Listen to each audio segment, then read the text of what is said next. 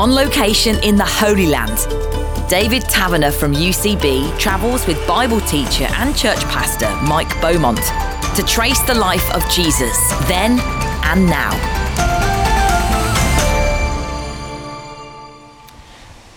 To get to this point on our journey, Mike, we've come through some barren landscape. We've come below sea level to En Gedi and an oasis. Yeah, it's been very barren indeed, David, hasn't it? I mean, we've been coming through those Judean hills again, which is utter desert, and you look out and you just see rock upon rock upon rock and nothing at all. And then you go down below sea level eventually as the road takes you down, as you said, and uh, eventually you see there lying in front of you this lush oasis. Uh, and that's where we are today, Engedi, the biggest oasis actually in Israel. And, and it's just staggering because, you've, as you've said, we've seen nothing but desert and rock. And suddenly there, there's trees and there's wildlife and there are birds and there are uh, animals and, uh, and, as perhaps listeners can hear in the background, uh, a lush waterfall here. And what's happening here is the waters are coming down from the Judean hills, gathering and coming together and coming down this little stream uh, through a series of waterfalls, one that's right here by us now. And, you know, for anyone who's traveled through this sort of landscape to suddenly come upon this sort of oasis where you've got water, the most vital thing we need for life, must be incredible. And this is now a, a national park, a sort of hiking route uh, with lots of wildlife everywhere. Yeah, very, very popular. I mean, we've got here very early in the morning before the crowds come, but uh, it won't be long before families are coming here to spend the day together.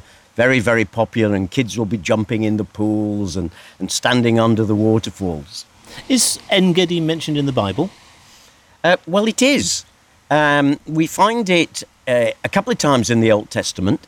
Um, one of them is in the writings of Solomon, in the Song of Solomon, uh, chapter 1, verse 14.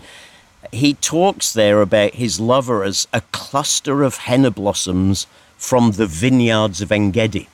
Okay, so that instantly flags up that there in Solomon's time, too, this was a very fertile area. Clearly, vineyards were planted down here because there was this ample supply of water in an otherwise utterly arid area. But perhaps the best known example of this place in the Old Testament is in one of the stories of King David. You know, after David had been anointed by the prophet Samuel to be Israel's future king, yet Saul was still there as the present king, but he'd been rejected by God because of his repeated disobedience. Once Saul twigged that David was now going to be his rival, he started to hound him.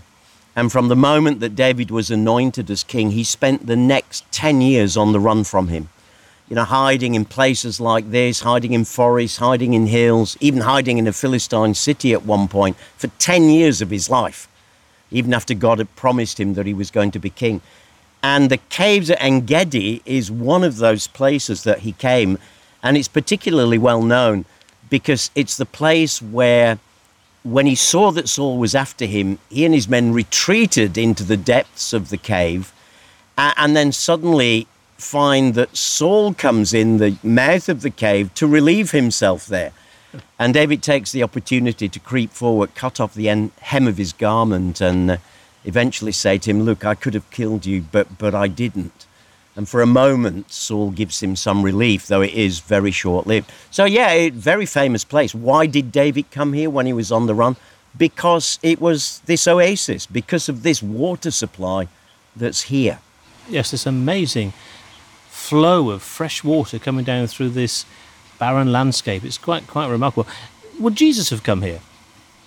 Well, I, I think it's unlikely. I mean, he certainly came down from Jerusalem to Jericho, which is sort of due east uh, of Jerusalem. Um, this is really southeast of Jerusalem, so we've had to head due east to hit the road and then come south alongside the Dead Sea. And we're about 75 miles away And I don't think there's any particular reason why Jesus would have needed to come here. I mean, it would have taken, what, four to five days walking, uh, probably even now, let alone in those days. So we don't have any particular uh, reference to him coming here. But we've come here because this place serves as a fantastic picture of a promise that Jesus made elsewhere. And that is that just as this water here absolutely transforms a, a barren and arid landscape, so Jesus promised that he would give a water that would transform arid and barren lives. Where does he do that in the New Testament?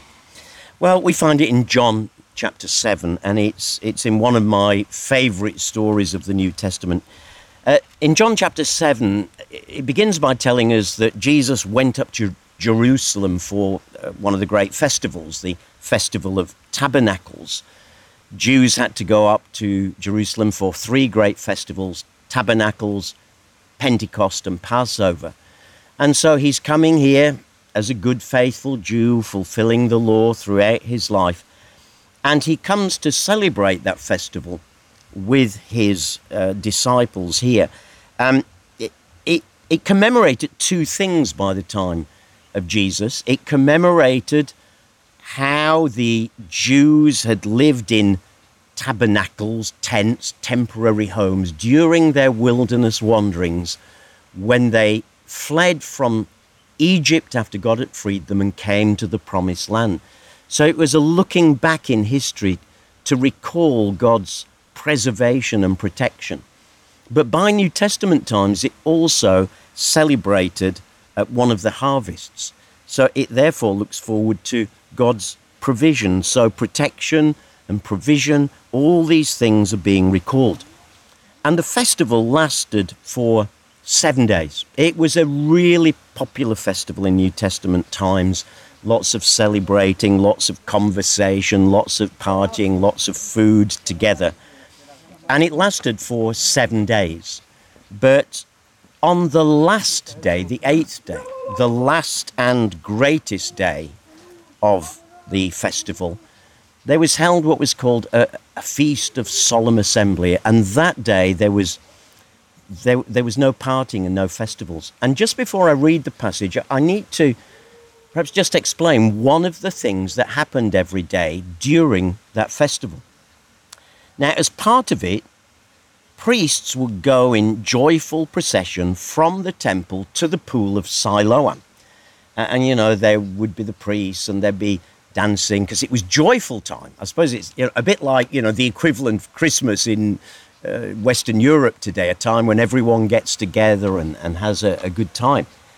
So every day, the priest would go down to the pool of Siloam with a golden jug and fill water from the pool of Siloam, one of the pools that gathered the fresh water supply for Jerusalem. And in joyful procession, he would come back to the temple and once there in the temple, he would pour out that jug of water at the base of the altar as a reminder that God had provided water for his people during those wanderings in an environment very much like that which surrounds us. But on the last day, the last and greatest day, because it was a festival of solemn assembly on that day, there was no water procession. And so on that day, after seven days of water processions, when there is no water that day, this is what we read in John chapter 7, verse 37.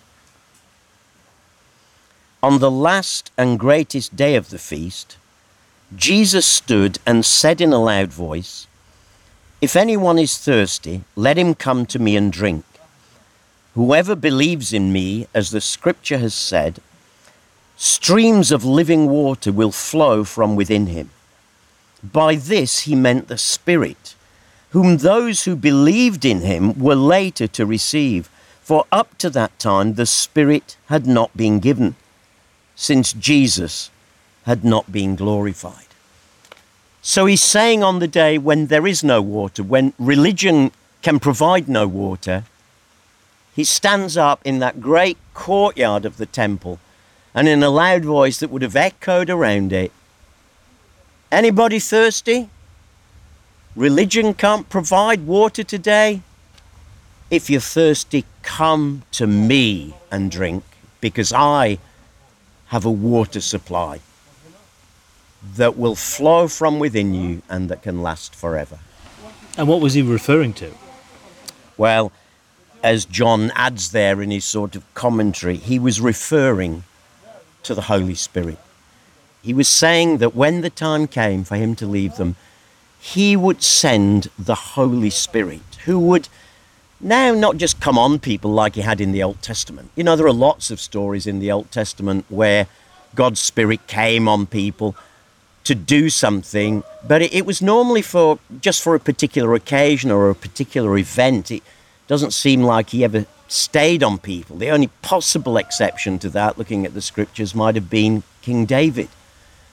But Jesus here is promising an experience of the Spirit that isn't just at special times or for special people or special occasions, but he's promising that each one of us can know an inner experience of the Holy Spirit from deep within us that will flow from within and that will be as refreshing as this waterfall is right alongside us here would have been to those who came to this oasis at Engedi. Who or what is the Holy Spirit? yeah, good question, isn't it? Well, the Holy Spirit, the Bible reveals to us, is what we would call the third person of our three in one God. The third person of the Godhead is the technical term for it. Bible makes clear that the Father is God, Jesus is God, and the Holy Spirit is God. And yet there aren't three gods, there's only one God. The easiest picture I can use to describe it, and it is a picture because anything falls short, is that think of a cube. A cube has three dimensions that utterly intercohere with one another. You know, the sizes of each side are exactly the same, no matter where you cut it. And it doesn't matter whether you look from this side or the top side or the other side of the cube, it's exactly the same. Three facets to the cube, three dimensions to it, yet only one cube. Well, it's a little bit like that. God, the one God, has three expressions of that godness Father, Son, and Holy Spirit. It's not like he was God in the Old Testament, then he became Jesus in the New Testament, and now Jesus has gone, he became the Holy Spirit. Now, that was ruled out as heresy very early in the church. All three of these persons exist at the same time, just as the three dimensions of a cube exist at the same time, yet there is one cube. And Jesus is saying, God, the Holy Spirit, that third person of the Trinity, will actually come and live within those who follow me and give their lives to me. And like this waterfall in the background, then, is it a continuous supply? Yeah, absolutely. You know, when we when we come to Jesus, um, at that very moment, the Holy Spirit comes and lives within us. In fact, without the help of the Holy Spirit, we can't even say yes to Jesus. But the truth is, although the Spirit comes to us at that moment, Christians throughout the ages and Christians in the book of Acts had those times when the Holy Spirit that they had still came upon them in an even more powerful way yet again. So, this is if you like, at one level, a once for all experience. And yet, at another level, it's an experience that we need to keep entering into. It's as if, you know, we've gone over there and stood under that waterfall and thought, wow, yes, life, refreshing here in this desert. But we can keep going back under the waterfall. The water never leaves us, the Holy Spirit never leaves us. But many Christians testify to how they have had an experience again and again and again. It, happened in the book of Acts. You know, that powerful experience of the Holy Spirit coming on the disciples and the, the larger group of followers of Jesus on the day of Pentecost, powerfully transforming them. And yet, by Acts chapter 4, they've gone to a prayer meeting when it says, and then they were all filled with the Holy Spirit, and the place where they were praying was shaken. So they have another experience of the Holy Spirit. It's not that they'd lost him, he was still there within him. Jesus says, No, he's, he's like a river of living water flowing from within you. But you know what? Sometimes, just like a bit like here, you can get rock falls at times and it, you know, it can block the flow for a while. And sometimes in life, stuff happens or we do stuff that we ought not to do. And, you know, the flow of the river can get blocked a little bit. It never goes.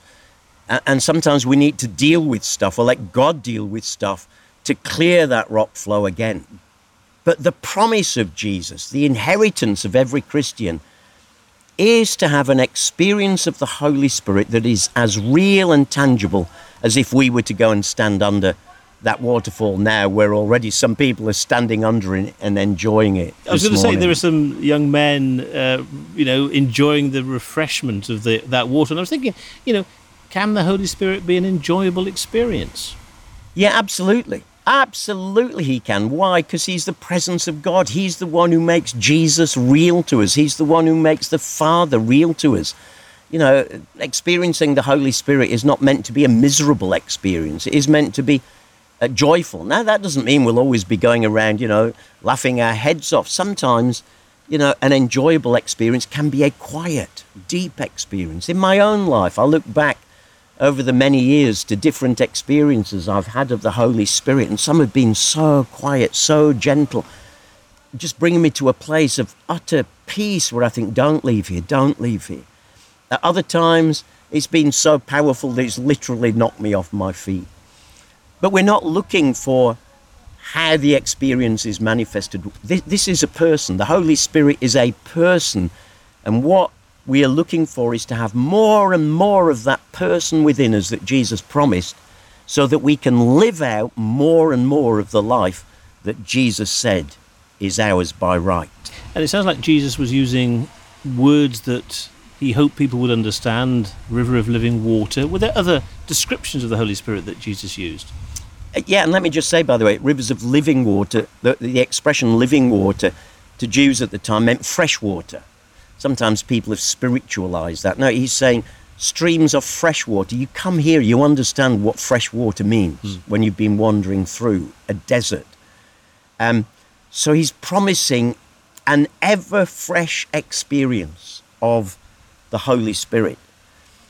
Yeah, you know, Jesus um, does talk about the Holy Spirit in different ways because, after all, this, this is an image, it's, it's a picture. The Holy Spirit isn't really water, but he's like this waterfall. He's he's like water. Um, yeah, one of the other ones that I, I really love the in John chapter fifteen and sixteen. Well, actually, from John chapter fourteen through to sixteen, Jesus talks quite a lot about the Holy Spirit to his disciples in that upper room shortly before he's about to be taken away from them, and he uses some imagery there about the Holy Spirit, and that again is quite significant for for what this means. Um, for example, John 14 from verse 15, he says, If you love me, you will obey what I command. And I will ask the Father, and he will give you another counselor. Now, some Bibles translate that as advocate. Um, a little hard to translate the actual word there in Greek, a parakletos. A parakletos wasn't an advocate in the sense of a lawyer, a barrister who spoke for you in court. A parakletos was someone who came alongside to help. It might be someone who came alongside to help in a life situation. In a legal sense, it was someone who came along to speak on your behalf in court, but it wasn't your barrister, it, it was like a witness for the defense. So I love this picture. I'm going to send the Holy Spirit, who's going to be someone to come alongside you and speak for you and be with you. And he says, I'll give you another counselor to be with you, the Spirit of truth. Now, here's an interesting thing. In the Greek text that John wrote there, when he says another counselor, um, there were two words in Greek at that time for the word another.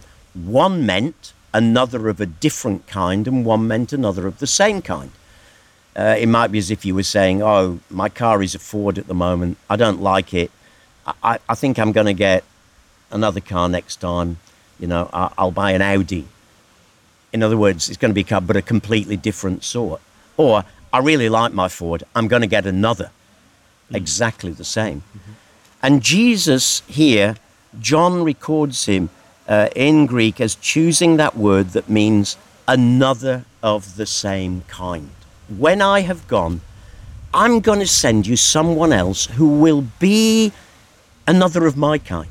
He's going to be to you everything that I have been while I've been with you. He is going to be that to you when I have left you.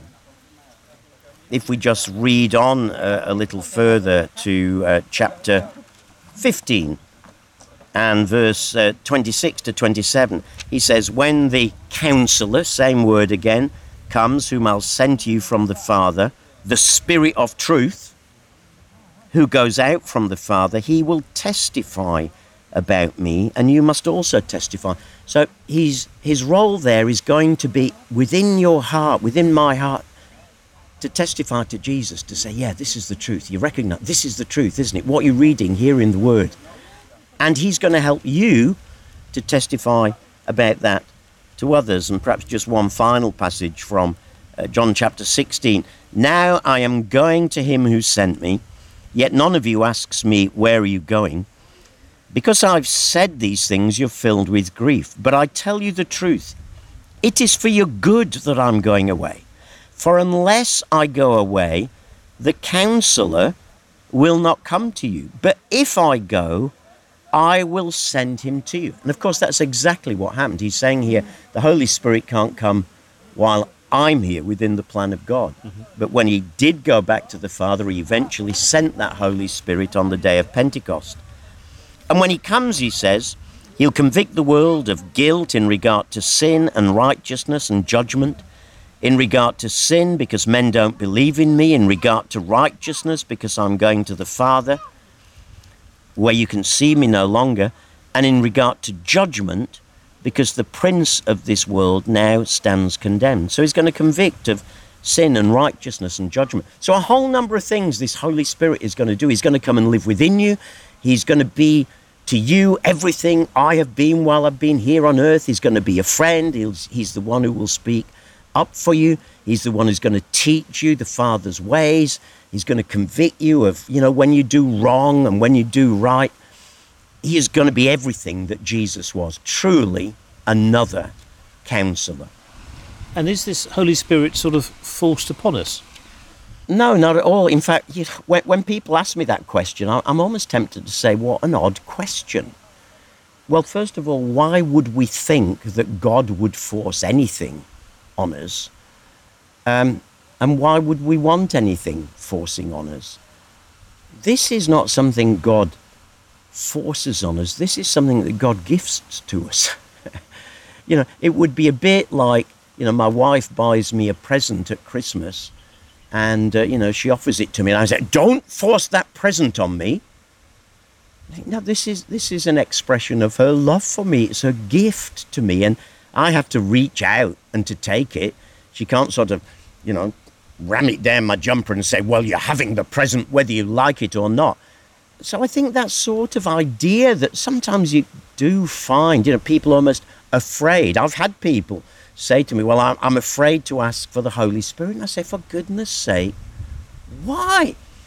And there's a lovely passage in Luke's Gospel where Jesus is talking about the Father giving good gifts. And he says there, Which of you, if his father were to ask him for bread, would give him a stone? Or if you were to ask for a fish, would give you a serpent? And he goes on to say, Look, you being evil, you know, you know how to give good gifts to your kids. How much more will your Father in heaven give? Now, Matthew's version says, give good things to those who ask him. Luke, in his version, puts the best gift of all that God has to have. How much more will your Heavenly Father give the Holy Spirit to those who ask him? So Luke sets it there in the context of the Holy Spirit is God's good gift. It's the best gift He can give you. So, frankly, talk of you know God forcing the Spirit on you is is rather silly. It's a gift for goodness sake. a gift that's as refreshing as this water that we're sitting by. And of course, a gift has to be received. Yeah, absolutely. And, you know, the, the moment we give our life to Jesus, the Holy Spirit comes within us because it's impossible for us to be born again without that Spirit. Jesus made that clear in his conversation with Nicodemus in John chapter 3. But, you know, if unless we're ready to open up our lives then for this waterfall to increase and keep flowing, you know, we've, we've got to ask, we've got to be open. Certainly in times past, um, it may still happen in some places today, but certainly uh, in Pentecostal churches, for example, going back to the beginning of the 1900s when the Pentecostal movement was birthed and then spread like wildfire around the world, they used to have, and I think some churches might still have, what they called waiting meetings or tarrying meetings, just waiting, waiting, waiting, like they did in the book of Acts until the Holy Spirit was given. do you know what? Um, sometimes that's good to do, but I've discovered sometimes the Holy Spirit completely surprises me and comes when He chooses. And just before Jesus was ascending to heaven, was He also reminding His disciples about the Holy Spirit? Yeah, absolutely. In fact, why don't we read that passage? It's at the beginning of the book of Acts where Luke tells us that after his resurrection, Jesus spent 40 days teaching them about the kingdom of God and proving that he really had risen. And then he says to them uh, in Acts chapter 1, verse 4 on one occasion, while he was eating with them, he gave them this command Do not leave Jerusalem, but wait for the gift that my Father promised, which you've heard me speak about.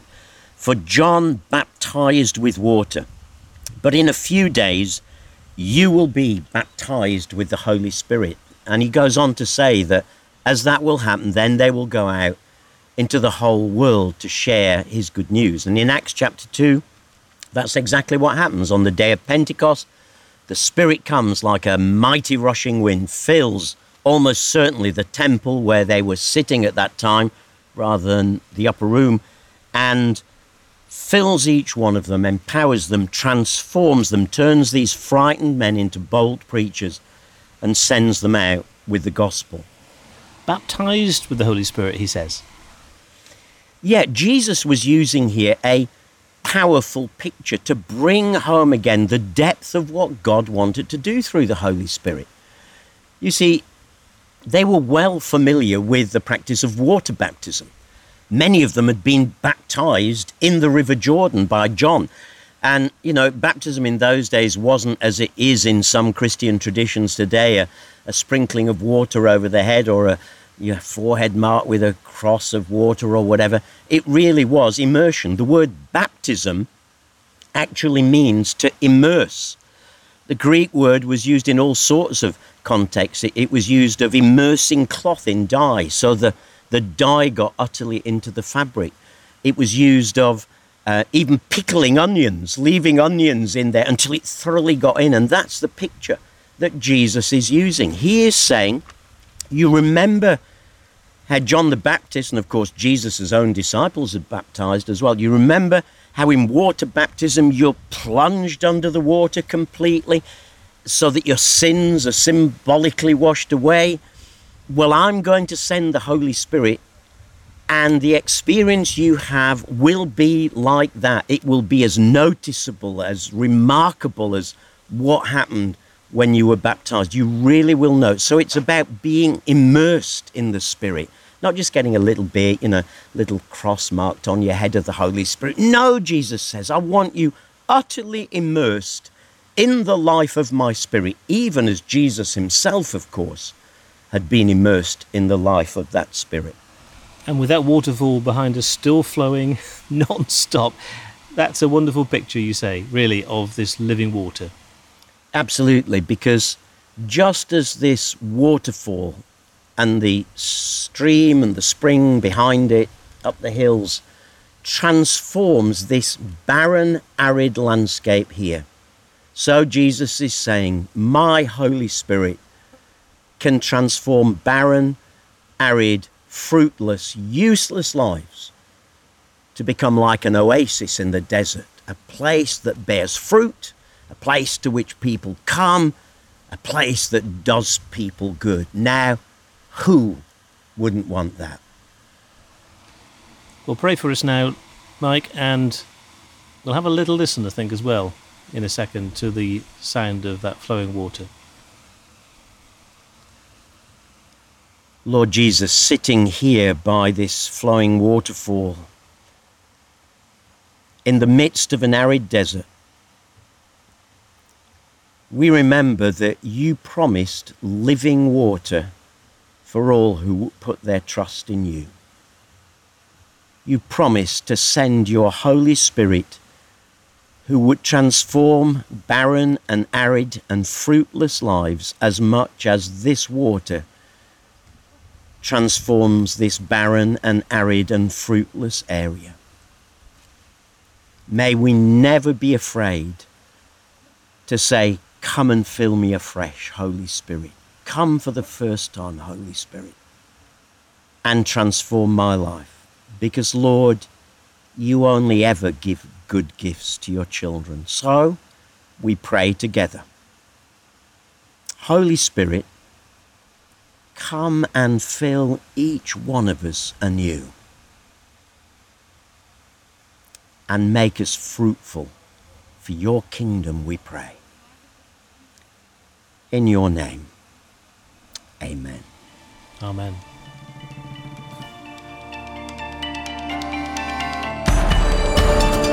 Mike Beaumont and David Taverner in the Holy Land, tracing the life of Jesus then and now. Check out the UCB website for the free episode guide with photos, Bible references, and background information. Go to ucb.co.uk forward slash Jesus then and now. And you can hear more 30 minute conversations with Mike and David talking about the Bible on the UCB Player app. Under podcasts, just select Bible books, Bible biogs, or Bible surprises.